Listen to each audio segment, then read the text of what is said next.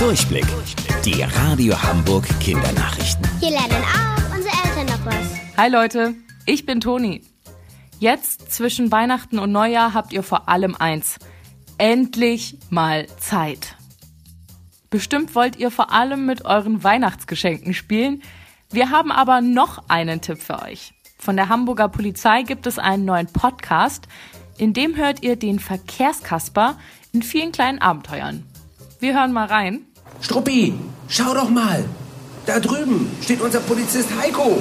Oh, oh Struppi, halt. Oh, uh, das war knapp, Struppi. Du kannst doch nicht einfach losrennen. Egal, wie du dich freust. Die Folgen sind echt lustig und vor allem auch hilfreich. Ihr lernt hier nämlich, wie ihr euch sicher durch den Straßenverkehr bewegt. Alle Infos dazu findet ihr auch bei uns im Netz unter radiohamburg.de.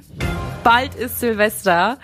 Dieses Jahr ist das Böllern verboten. Normalerweise kauft ihr oder eure Eltern vielleicht auch ein paar Raketen oder Böller.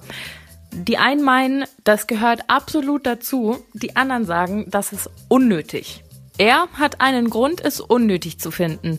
Alexander Poske.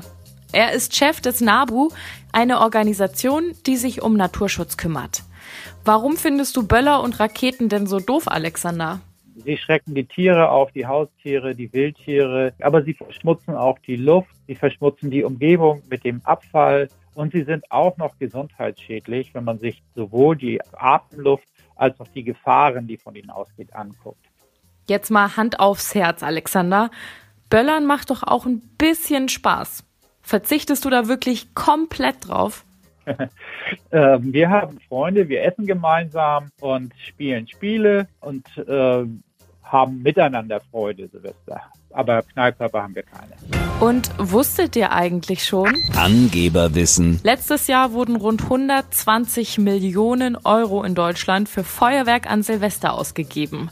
Auch deswegen ist Feuerwerk für viele unverzichtbar, weil eben Arbeitsplätze und Steuern damit gesichert werden.